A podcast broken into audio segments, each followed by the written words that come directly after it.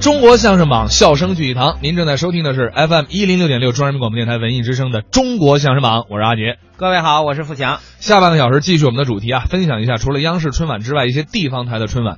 呃，付强今年参加了几个地方台的春晚啊？这一个是咱们中央台的戏曲春晚啊，中央电视台的戏曲春晚啊，还有一个是咱们中央台的六频道的，今年咱们电视频道也搞了一春晚啊啊，我跟赵老师表演一个相声，还有一个是再说一个就是中央电视台的教育电视台的春晚。嗯哎，那要准备春晚啊，是特费劲的一件事儿吗？实话实说，真的很费劲。嗯就我个人的经历，我算上春晚上的比较少的，就是在我们这个同龄的演员里，我上的比较少，是因为什么？就是我觉得我这个人。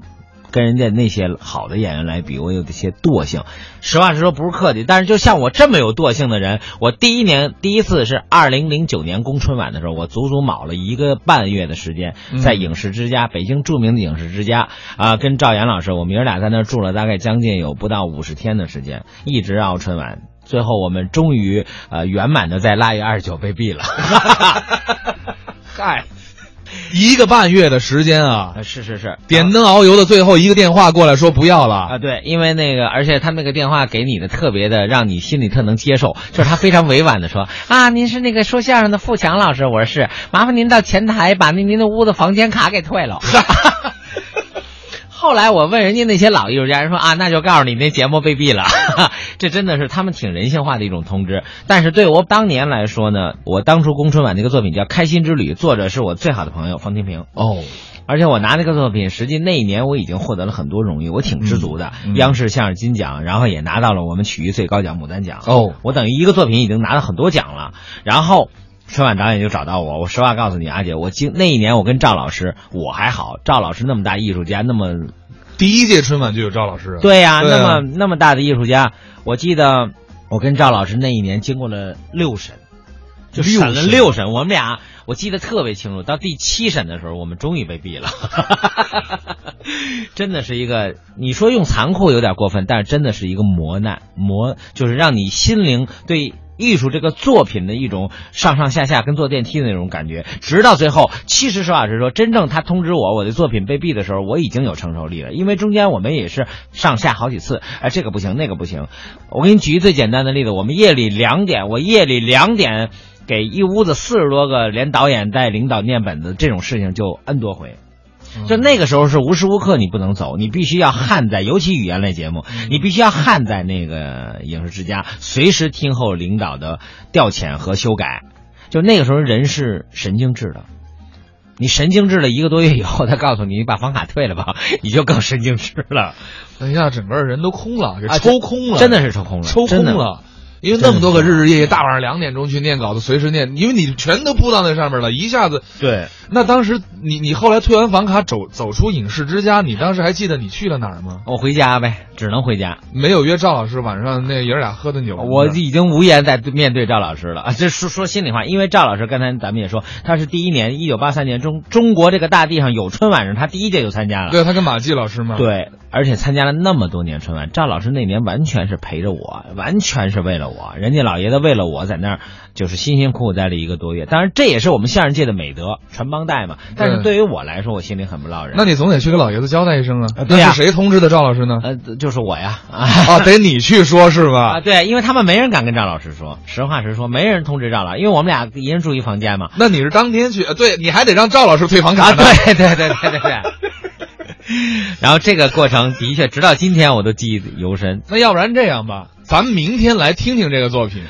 哎，我突然想起了咱们明天的主题，啊、咱们明天就来听听那些其实特别好，什么呀？ 但是被毙了的作品。 好吧，好吧，好吧，就这么定了，就这么定了，好吧就这么定了？嗯今天咱们还是听一下这个地方春晚上的一些作品哈。嗯，呃，裘英俊和于丹熟吗？非常非常的熟，天津的一个非常非常不错的叫青年才俊相声演员。你想想啊，天津的这个春晚，那对于相声的要求应该很高啊。天津的观众是全中国最懂相声的观呃，众，对呀、那相声窝子呀，是吧？对对对，然后，所以他们带来一个作品叫“趣说哏儿都这个马年了，对来这么多我们亲爱的朋友啊欢聚一堂，是大伙儿都高兴。心情也非常激动。为什么呢？嗯马年好啊这是个事业大成之年。是吗？哎，，有这么一句话，马到成功，有这么个吉祥话，就说马年一到了，嗯好多事儿都成功了，多顺利吧？包括好多网友创造了这个马上体，网上有，有意思啊啊，弄一匹马，对身上搁着一张钞票，这是马上有钱，马上就有钱了，对吧？啊，马背上搁套房子，这是马上有房，哦，这没有房子的对朋吧？友，画着搁一个小汽车，这是马上有车。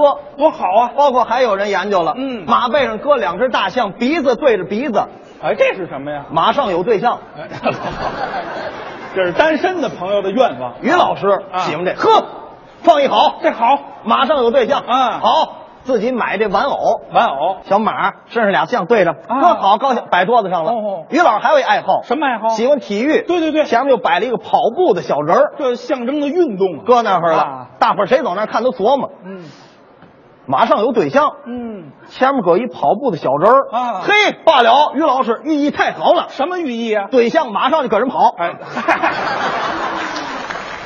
你忒缺德了，你这这，我就这个这这这像话。玩笑啊，嗯但是说明咱们天津人幽默乐观。看待事物就是乐观的态度。咱天津为什么得一个雅号叫“哏儿都”呢？啊，都这么称呼的，天津人就是哏儿，就是杆儿。包括咱们现在建设美丽天津啊我认为天津这个哏儿文化也是美丽天津的一部分，重要的内容啊，值得咱们骄傲。确实。天津人就是幽默乐观，对性格豁达。嗯我给您举例子啊，您给说说，生活中的小例子，嗯比如说骑自行车，道儿不平，没留神摔倒了，骑车摔倒了，站起身来，上海人、北京人，咱们天津卫的父老乡亲处理不一样，哦，这还有什么区别？看出天津人乐观来了。哎您给分别介绍介绍。上海人啊，上海骑车道不平，没留神摔倒了啊，哎站起身来骂自己，骂自己卡子喽，啊，怪自己，啊我怎么没看见愣摔倒了呢？怪自己没瞧见，上海人严谨啊哎道不平摔倒了骂自己，嘿骂自己打不起来北京人不行，啊。北京北京人骑车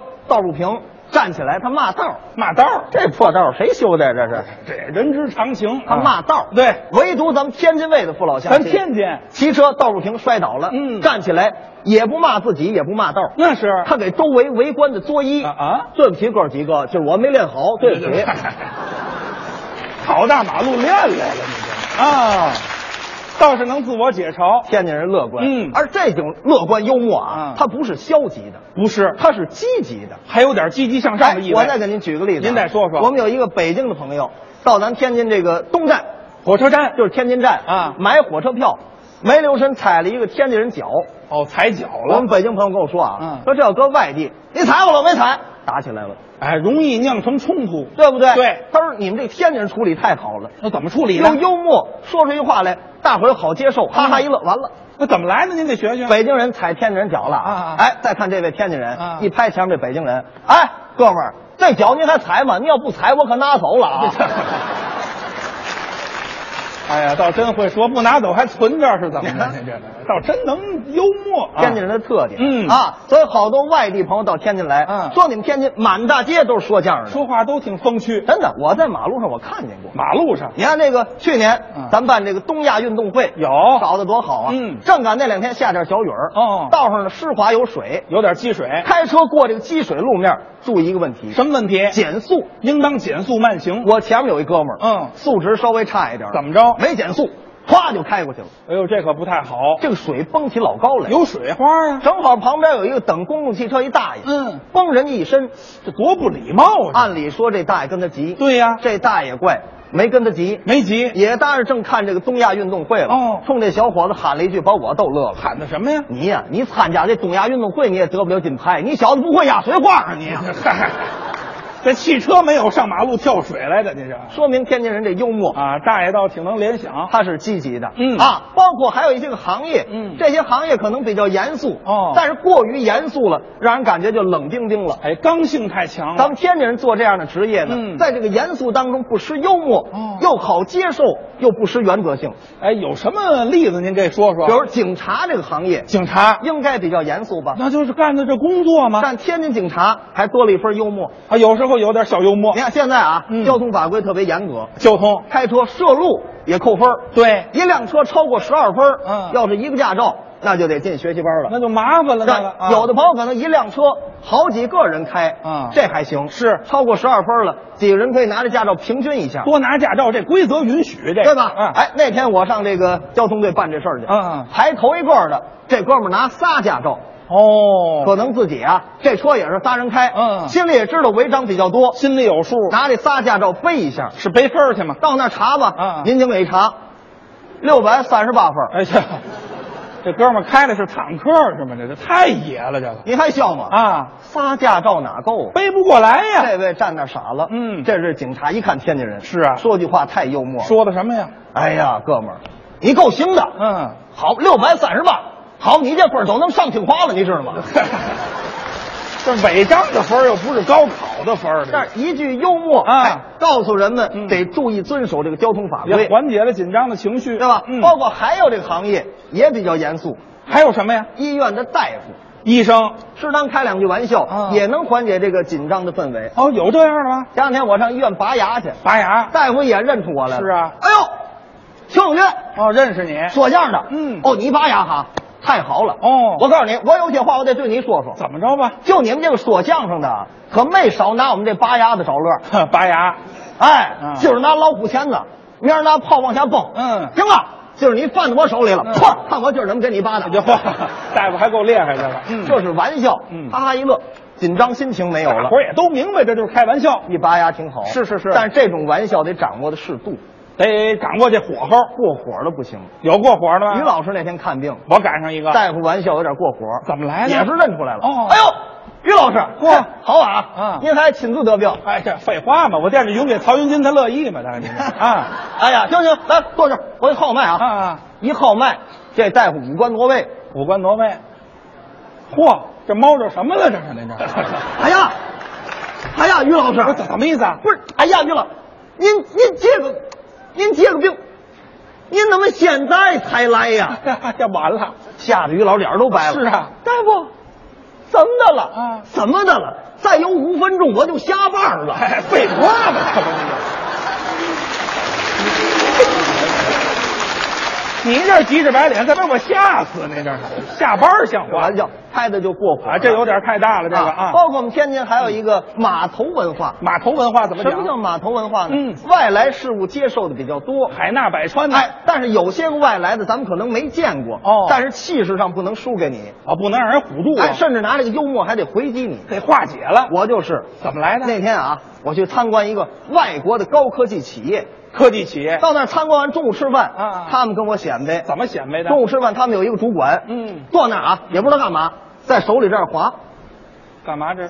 这算卦呢？什么？不知这干道嘛呢？这来回划了啊啊我就问问吧，是啊我说您这是干嘛呢？啊啊，邱先生，啊！这还外国人，您不知道，哦，这是我们国家的高科技，高科技在手里头植入了一块芯片，我的手就变成了智能手机啊啊我这儿切水果呢，哎这，我植入一个芯片，这手就变成那智能手机的屏了。切水果。